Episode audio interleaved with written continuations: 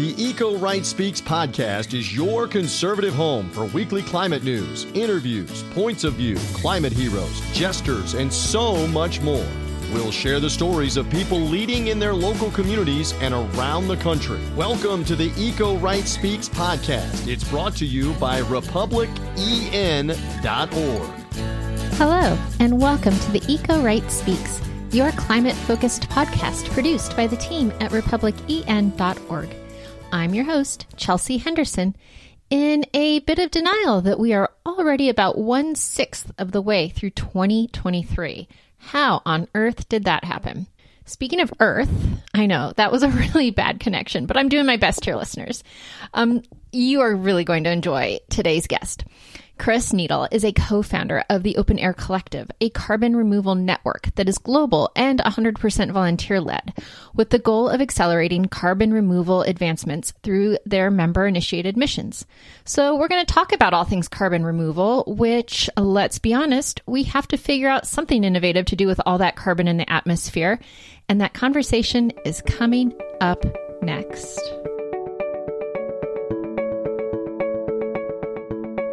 Welcome back, listeners. As promised, I'm here in conversation with uh, Chris Neidl. He is going to talk to us about some amazing prospects for removing carbon from the atmosphere. Chris, I'm turning it over to you. What is CDR?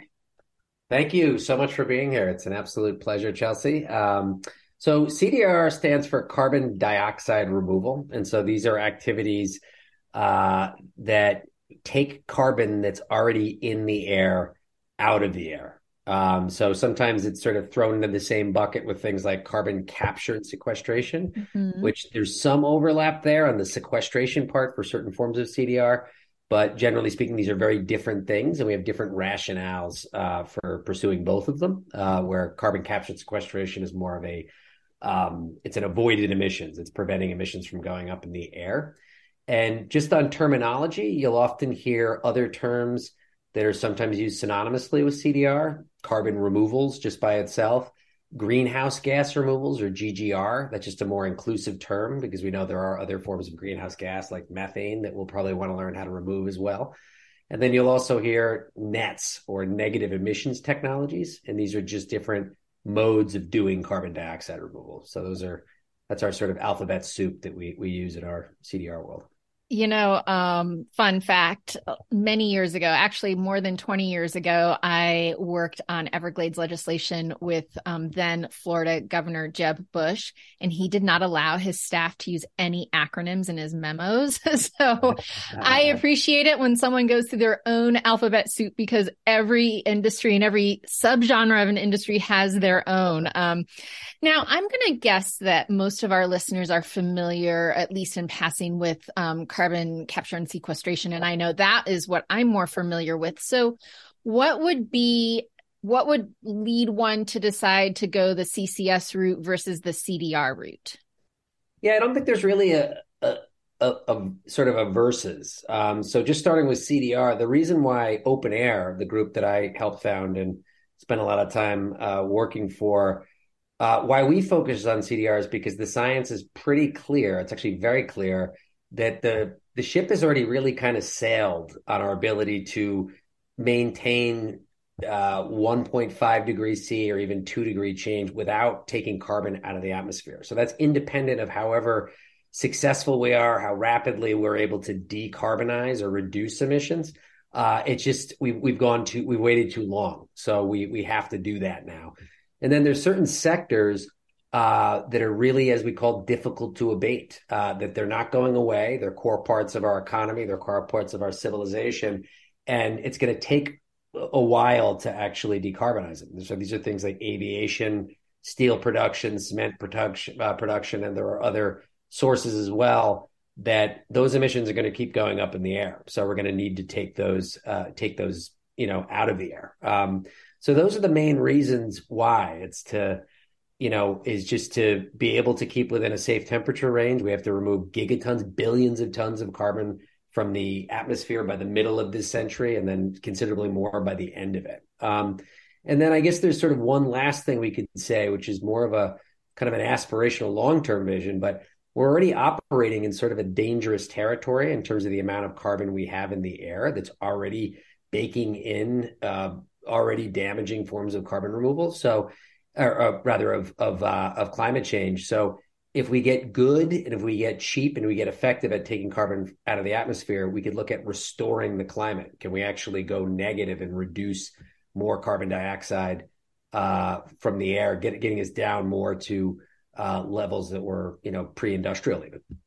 So if I can just illustrate, then let's say you are a um, coal-fired power plant with um, carbon capture and storage capacity, you would capture the emissions before they actually are released and store them or find some use for them. Whereas with CDR, the ship's already sailed, I think you said. So you're taking something that's already out there and then finding a use for it or finding a way to to capture it and then you're going to use it right you use your car the yeah, carbon exactly. Well there's different ways of doing it and this is where ccs carbon capture and sequestration certain forms of carbon dioxide removal do overlap on where do you put the carbon right? Mm-hmm. so if you're capturing it out of the smokestack or you're taking it out of the air we need to think of what to do with that. So often we hear about geological sequestration that's taking the co2 putting it in saline aquifers and basalt and other geological formations where it will stay. And so that's shared infrastructure uh, that both CCS and technologies like direct air capture, which are machines, DAC, that are purpose built to take carbon out of the air. Um, the other thing that you hear often, another yet another acronym is CCUS, so carbon capture, utilization, and or storage. So mm-hmm. there's all sorts of things we can do with carbon that have a climate benefit, right? You can make non-fossil hydrocarbons uh, if you combine it with, with hydrogen. Um, you can actually put it in a lot of durable products, like concrete is one that uh, open air is really, really focused on because we make so much of it. And now new technologies allow us to cure or inject or use carbon-based materials in concrete where it will stay forever, just like right. geologically. Yeah. Um, and there are other things, plastics and many different things that once we start thinking about carbon dioxide as a resource – can industry, can markets really activate to start using it actually um, in ways that will take it out of the air or displace other emissions that would otherwise be the case. So, who is doing this? Well, there's a lot of different. The thing that we really try to em- emphasize, even more so than with renewables, which has a pretty diverse portfolio of options that we know about that are mature and those that are still, you know, on the horizon there's what we call the carbon dioxide removal spectrum or the CDR spectrum. And these are, there's literally, you know, a dozen different main categories and then subcategories. So these can range from things that sometimes are called land use based or nature based. Uh, and these are things that we all know take carbon out of the air afforestation, reforestation, forms of agriculture that build up carbon in the soil, which has many benefits, but also takes carbon out of the air. Uh, and then you can move more into the sort of hybrid engineered forms of carbon dioxide removal that might use photosynthesis, they might use natural carbon uh, cycles, but they also uh, there's engineering involved that makes it more durable and permanent. So those would be things like biochar, uh, which you can make from bio waste. It can be applied to soils. It could be used for many things. Bio oil creation, which is really really interesting. Companies like Charm Industrial. It's almost like the inversion of, of oil drilling is that they mm. actually take carbon agricultural waste. They produce a, a form of carbon dense bio oil from that, and then they inject it in depleted oil wells and other um, types of uh, uh, infrastructure that are subterranean, where it turns into a viscous, uh, almost like a solid, and it stays. So it's almost like reverse oil uh, oil drilling, and then you get into things like mineralization. So there's certain types of rocks out there that we call ultramafic rocks or minerals that naturally like to bond with carbon. And under certain conditions, you can actually engineer that or accelerate it. So that's really exciting. That could be hooked in with things like mine tailings. Uh, could be in, used in agriculture where you apply these rocks to soil and that inorganically bonds with carbon. Then there's a whole host of things called ocean carbon dioxide removal, where we can use the ocean both in an engineered and through biological ways uh, to fix, sink, uh, and remove carbon. And that, that can also have other benefits like deacidifying the ocean, which is a huge problem of why we're losing a lot of our ecosystems in the ocean. And then there's the real things like direct air capture, which are just they're purpose built machines that chemically bond uh, with take carbon out of the air uh, through air columns move through them, and they're able to absorb that. And they use a variety of different uh, technologies that that's really expanded enormously in the last uh, few years. But that's a really really fast and essential space. One thing that is really intriguing to me about this um, practice is I had read that even if we stopped emitting carbon dioxide today, obviously there are some climate impacts that are already baked. We aren't going to immediately tomorrow see climate change solved, right? There's the warming that will continue to happen because of, um, as you mentioned earlier, we all have this surplus of carbon in the atmosphere. So to me, this really gets hand in hand um, with things like, you know, pricing carbon and so forth, policy mechanisms that could really together holistically solve the problem. Just stopping carbon emissions isn't enough. We need to have some way to also undo what we've done in the past. Yeah, we, we look at sort of as three legs that don't, they're not fungible. They don't substitute for each other. They're just three things that we now have to do if you're rooting uh, your strategy and what we know with, with the science. And that is obviously mitigation or decarbonization just stop emitting more. And that's yeah. you know renewable energy electric vehicles some carbon capture and sequestration for certain industries. Then there's adaptation. So just getting better at adjusting to the realities of climate change that are already upon us and are going to get worse no matter what we do right now. So we have to figure out ways to basically uh, harden uh, our, our communities and our infrastructure to be more resistant to that and then the third one is is is removal. Um, that's the third part of the the stool that we just we we have to do in addition to those other things, and we have to get started really right now, yesterday, because as we know from renewables, it takes a long time to get these things market ready, proved out, and to scale where they can actually play the role that they need to. We're at the very earliest stages right now. We need to make an industry that's basically the same size as oil and gas right. take carbon from the air. You need to disrupt the market, so to speak. Absolutely, and I think some of the policies I know that you, that your group is really supportive of, like uh, a carbon tax and dividend border adjustments, yeah. uh, they create a real strong market signal that you'll you'll see a lot more of this, and carbon removal fits right into those. well, and that's what I was going to ask next. Next is are there areas in the world where you're seeing where there are these policies in place like a carbon border adjustment or uh, cap on emissions where you're seeing um, kind of a bigger market share, I guess, for CDR? Well, I think any of those policies, which are pretty broad in terms of what they would affect, that's one of the real virtues of those types of policies. They create a general market signal that would incentivize, you know, uh, renewables uh, and certainly carbon dioxide removal as well. And we're starting to see more specific carbon dioxide removal policies happening here in the United States with the current administration. Mm-hmm. Multiple pieces of legislation that have been introduced at the state level. States have a huge role to play, as do municipalities. Maybe we can talk about that. And then in Europe as well, we're seeing a lot more both at the EU level and on the member state level. We're talking about negative emissions. Uh, when we talk about net zero, that a certain part of that is going to have to be removals, coming up with the standards for that those are all starting to happen and there's many different types of policies categorically that you could say fall under that more general umbrella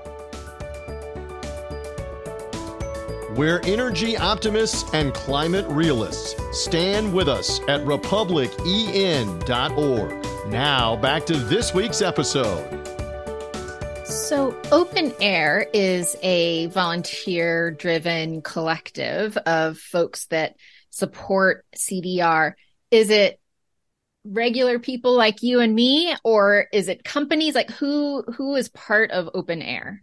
It's anybody who shows up and, and what we started with open air we, we don't even have a, a formal organizational status. We're, we're not a nonprofit. We really took our model from the open source world which mm-hmm. many people will know started with software but has touched on many different areas of the economy over the last 20 years and that's really capitalizing on the ability that the internet really gives us, uh, which is that people can connect uh, from all over the place around common interests and then contribute to do work in ways often that organizations or firms or other formal entities won't be as fast to do. So when Open Air started, we said, well, let's create basically an open source network where people who are really interested in carbon dioxide removal and wanted to get going. They wanted to start projects to actually make an impact, whether writing legislation and getting it introduced or making things. We have a lot of makers and citizen scientists and engineers working on projects.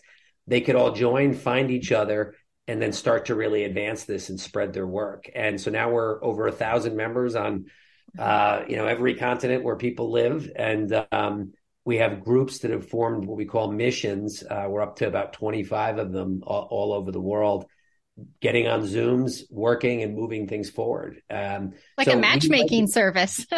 it's not only a matchmaking, we do the wedding, we have the kids, we do the whole, the whole cycle of a relationship. But to your point, we believe that the environment is too important to be left to environmentalists uh, or, mm-hmm. or, the mm-hmm. climate is, and that there's huge benefits of when you bring together people from very diverse backgrounds, their skills, where they are ideologically, and they start to work on projects, you can come up with the most creative solutions. So it's an asset when people come in and they don't have a long track record or experience working environmental activism. We want to tap into that much larger population of people that want to do something and they want to contribute to things in very specific practical ways. So anybody is welcome. Well, environmental activism hasn't actually worked. and as um, as you and I, I believe, um, discussed a little bit um, when we were prepping for this conversation, it has, you know, right now we're so polarized that people have a negative reaction if they hear somebody identify as an environmentalist. And and I think there's a perception that that means you support a certain suite of policies. But really, what you're talking about is innovation. And I think we need the environmental activists, right? But we also need the innovators and we need the innovators more. we need them faster and we need them smarter and, and thinking different. And, and that's what really gets me excited is that um, you know, if you look at the past 50 years of history on people at the uh, US government level, anyway, looking at the issue of climate change, to me, this sounds like the idea that has the most potential, just in terms of having a real impact, um, not just on what the mistakes we've made in the past. You know, pr- pricing carbon would be great. I would be happy to have a, a price on carbon today, as as listeners know. Um, that doesn't change what we have done bef- you know up to this point. And so i like this idea of just being able to um, uh, atone for our mistakes so to speak and um, do it in a way that has um, additional benefits as well. We had a, a webinar last year with um, an ag agroeconomist on who talked about biochar and um, you know, we see there are a lot of great different ag applications, and agriculture is one of those industries that is really impacted by climate change. So it feels like a win win. We solve climate change, but we also help improve an industry um, for that specific application, anyway. Absolutely. I mean, I think that that's the thing about CDR. It doesn't happen in a vacuum. It, it, links with particular places and sectors, and agriculture being a huge one. There's many different forms of CDR pathways that run through agriculture that make agriculture more effective while also taking carbon out of the air. Um, but to the activism point, one thing I want to sort of characterize, I guess, in terms of how open air works is we have a form of activism that is a we sometimes call it activist business development. So the idea is, is that we realize innovators in a marketplace are the ones that are going to solve the problem, but they're not going to do it alone. So if they can have support from uh, groups of activists that not only are creating conducive policies for pathways, but are directly helping projects happen. So sometimes our members contribute where they know how to write a business plan or they know how to write grants or they can um, you know, uh, to try to put together a public field trip so that different forms of CDR can get exposure for the press and members of the community. So we're all about supporting innovation. We're not a protest organization, which is often what what environmentalism is sort of associated with. We're sort of a uh, a creation sort of movement, uh, you know, like to try to help make things happen rather than stopping things from happen. Yeah. Um, and that can, you know, again, make use of all kinds of different people based on their interests, their skills, and their their willingness to contribute. You're the doers. We are the doers. We're a do-ocracy, is the word sometimes that gets talked about within open source, and that's really the way we function. Um, you know, it's a very diverse group of people that come in, they form their groups. As long as they care about carbon removal and climate, we don't talk about much else. Uh, that's the, that's your ticket in, and if that's what you're working on, then you you have a home in open air.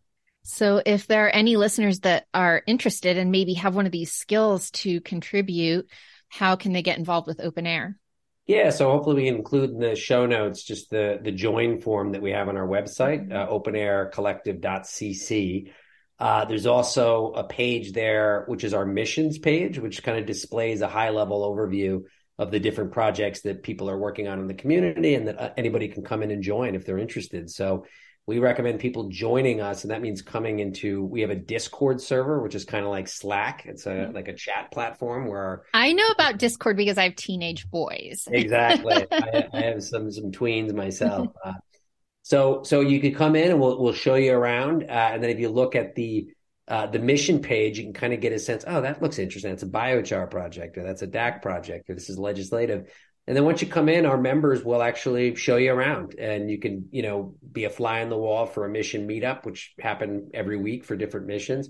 Uh, or, you know, we can make connections to other people in the community that you can, you know, get to know and then see where it goes from there. Um, but those are the best ways. Join our Discord and take a look at our missions page you guys ever need writers? I think I need to join one of these groups. we always, we, we absolutely right now. I think a big thing we're trying to do is become much more active with our blog and creating thought pieces and doing citizen investigative journalism. There's mm-hmm. a lot of storytelling and, and, you know, facts that really have to be, um, you know, elevated, uh, I think in order for CDR to work. And so uh, we can always use writers. We can use, we can use anybody. Uh, we can figure out a way uh, what do you know how to do and how can we apply what you know how to do to what needs to get done is really yeah. our, our method well, listeners, maybe you'll see me on Discord then because I am a storyteller and I'm going to check it out myself. And I'm really excited by these prospects. You know, today, on the day of recording, I was feeling a little down, you know, eighth, uh, or what, what was the news that the eight warmest years in history have all been the last eight years or something really terrible. And then, you know, the good news that I read today, but I thought it was good until my 18 year old um, rolled his eyes but that the you know Montreal Protocol, which listeners have heard me talk about before, which phased out the use of CFCs to um, repair the thinning of the ozone layer, that today they have declared that in four decades we will have succeeded in uh, repairing the ozone. And course, my kid was like, 40 years, we could all be dead by then. It's like, oh, that is not the point. I was supposed to be happy with that news. So hopefully it won't take us 40 years to get all the carbon out of the atmosphere. And, you know, I think the best way to, um, turn things around when you're feeling a little despondent is to be active and to get involved in the things you care about. So listeners, I, um, definitely encourage you to check out Open Air Collective and we will drop all those links in our show notes. And Chris, I thank you for your vision and your organization and everything that you're doing to make the world a better place. Yeah, and we would love to have more members of the Republican community join us. It's available for everyone, and uh, hopefully, we'll see some of your listeners uh, coming into our Discord uh, to get shown around and get active. And I want a personal tour. we'll get one. Well, Bryce, I have to say that I feel really good knowing that people out there are thinking about how we remove carbon from the atmosphere because let's be honest, it's hard enough. You know, we obviously have a lot to do to prevent the carbon from being released into the atmosphere, but we've already emitted a lot. So we've got to figure out a way to get it out. Yeah, and my kids were asking me about this kind of sort of exact thing the other morning going to school. I believe it was one morning last week when they're like, well, dad, how do you get the carbon out of the atmosphere? How do you stop it, you know, from, from going into the atmosphere? And so we had a, uh, we had a not a deep discussion, but they're 10 and 12. So we had a little talk about capitalism and companies, you know, that are trying to innovate and come up with uh, ways to do this and to make money on it. My daughter says, who's 10, she said, yeah, dad, making money in capitalism is good. I said, you're exactly right, baby. so, um, you know, we're, we're starting to kind of talk about some of these things and, you know, just um, really kind of more to the heart of STEM, you know, science, technology, that kind of stuff, because, yeah. you know, it's so important, you know, at the grade school level and, and on through, because we need more scientists. We need more people to innovate, to come up with ways, you know, to, uh, you know, to do this stuff. So yeah, it was uh, sure. quite a timely interview.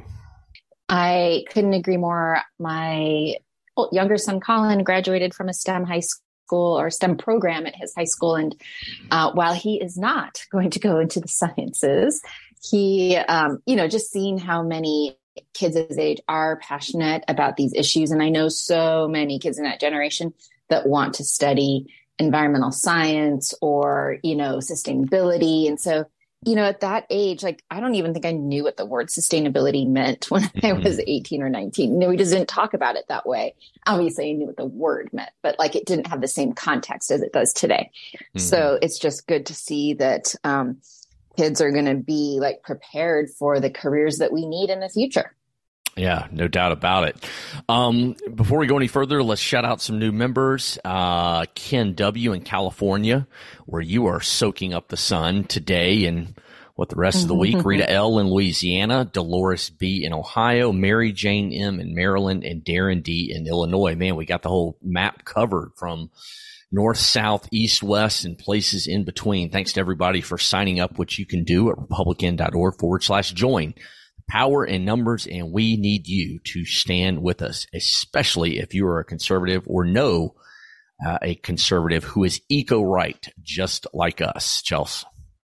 That's right. And um, it is always kind of funny to see how the new members pop up. Like sometimes they all come from from one region, and I think, okay, well, they all must have really resonated with that guest, or Bob must have had an event there.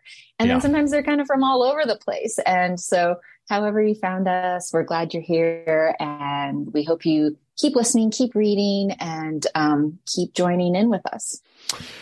100%. And a shout out to our colleague Angela Lark, who randomly, you know, pulls a handful of uh, new members to send us every week and to read off and share with you all, our listeners. So thank you, Angela, for doing that and sending it to us every week. Another little element and piece of the podcast that we uh, come prepared with each week. Um, Chelsea, what do we got coming up next week? Next week, we are talking to John Webster, who is a um, biochar expert. So, um, biochar is a way of sequestering carbon. So, it's kind of in theme with what we were just talking about with Chris. And this is um, an application that the agriculture industry in particular will use. So, I'm excited to have that conversation. Excited to have John Webster and excited for you to continue soaking up the sun on your trip out west. Have a great time, Chelsea. Don't work hard while you're there, please. Oh, I'm here to work hard, Bryce. I got to mm-hmm. finish up this book. So, but yes, looking forward to being back in the t- same time zone as you next week. Well, we will talk to you next week. In the meantime, hope you and hope all our listeners have a great week. We will talk to you then. Bye, listeners. Thanks for listening to this week's edition of the Eco Right Speaks podcast, brought to you by the team at republicen.org. Make sure to visit republicen.org to learn more and find out how you can be a local eco right leader.